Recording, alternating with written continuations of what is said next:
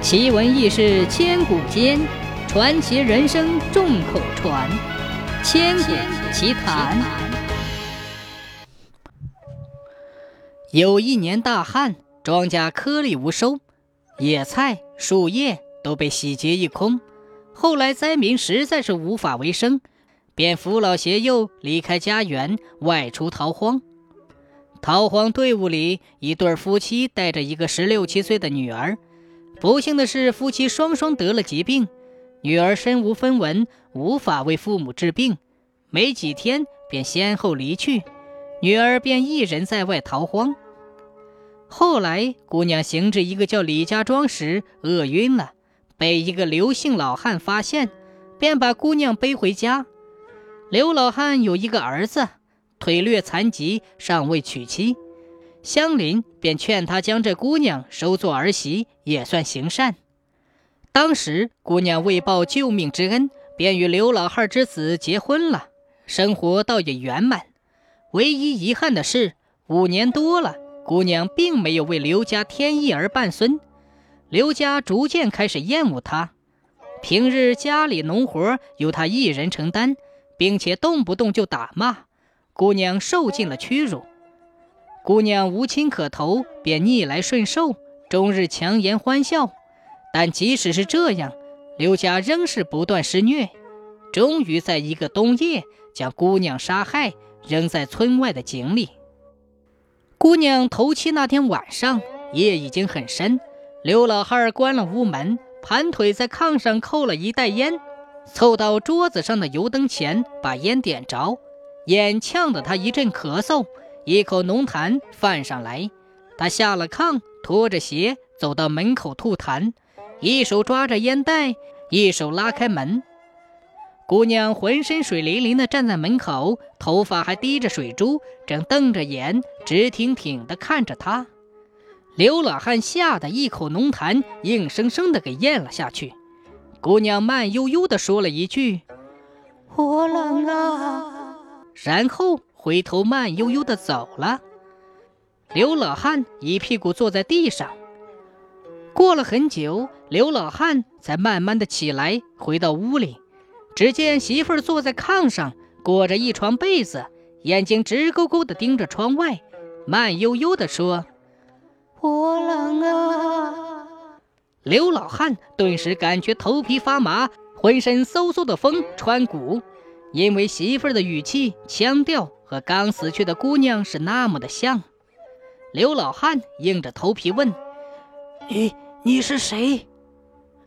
媳妇儿呆滞的目光慢悠悠地说：“我冷啊，井里好冷啊。”刘老汉赶紧喊起儿子到村里找神婆。神婆来了以后，从怀里掏出一个香炉，装了一些香灰后，把四根香插在香炉里。四根细细的烟柱袅袅升起，然后神婆也不说话，掏出烟袋锅，竟然抽起烟来。刘老汉的媳妇儿低声哭泣道：“我死的冤呐！”眼睛直勾勾地盯着神婆。嘿，胡说！黄泉路上无老少，阎王爷那里有错账？没等刘老汉媳妇儿说完，神婆瞪着眼睛把他的话打断了。刘老汉媳妇儿好像被镇住了，换了个意思又说：“他们无情无义，我不服啊！”神婆感觉自己一句话已经占了上风，换了平和一点的语气又说：“嘿，这骑马挑担是命中担，有人出生就含着金钥匙，你就叼着个草，怪谁呀？命呗。”神婆为了证明自己说的有理，还斜着眼用烟袋锅子轻轻地敲了敲炕桌。刘老汉媳妇儿又是一阵哭泣，可我就是不甘心。哎，孩子啊，我知道你命苦，也知道你心里憋屈，可你看看这老太太都五十多岁的人了，人鬼殊途，你附身在她身上，她怎么受得了？你是个听话的孩子，可你要是把他折腾病了，这阎王爷面前可又多了一条不孝啊！神婆语重心长，一副善心善意的样子。神婆见他没说话，接着又说：“今儿晚上我做主了，给你五十个银壳子，两身衣服，一口箱子，抽空烧给你。你这就回去吧，中不？”刘老汉媳妇儿把眼一瞪：“不中，还不够。”神婆又问：“那你还要啥？”刘老汉媳妇儿说：“虽然说不孝有三，无后为大，我无法怀孕，也不怪刘家会如此待我。只是畜生尚且有义，人岂能无情？好歹一起生活五年，五年情分岂能因为这事一笔抹去？我只求能够解脱，重入轮回，忘却此生便好。”神婆说：“哎，投胎做人，放下仇恨。”重新来过，强过每天都活在苦闷怨恨中。只要你想去，可以去。道理很简单，就看你放下还是放不下。刘老汉媳妇儿没说话，接着神婆又说：“人生八苦，生老病死咱不说，且说那爱离别，再说那愿长久，还有那求不得，最后是放不下。一战爱别离。”因此生恨，二战愿长久，为此而苦，三为求不得，从此拖累，死了死了，最后还是放不下。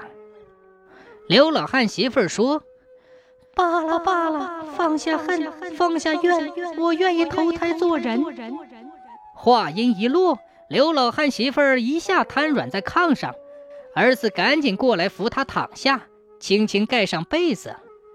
神婆也从炕上下来，指着香炉对刘老汉的儿子说：“等香燃尽了，明天给我送过去，顺便把许的愿还了。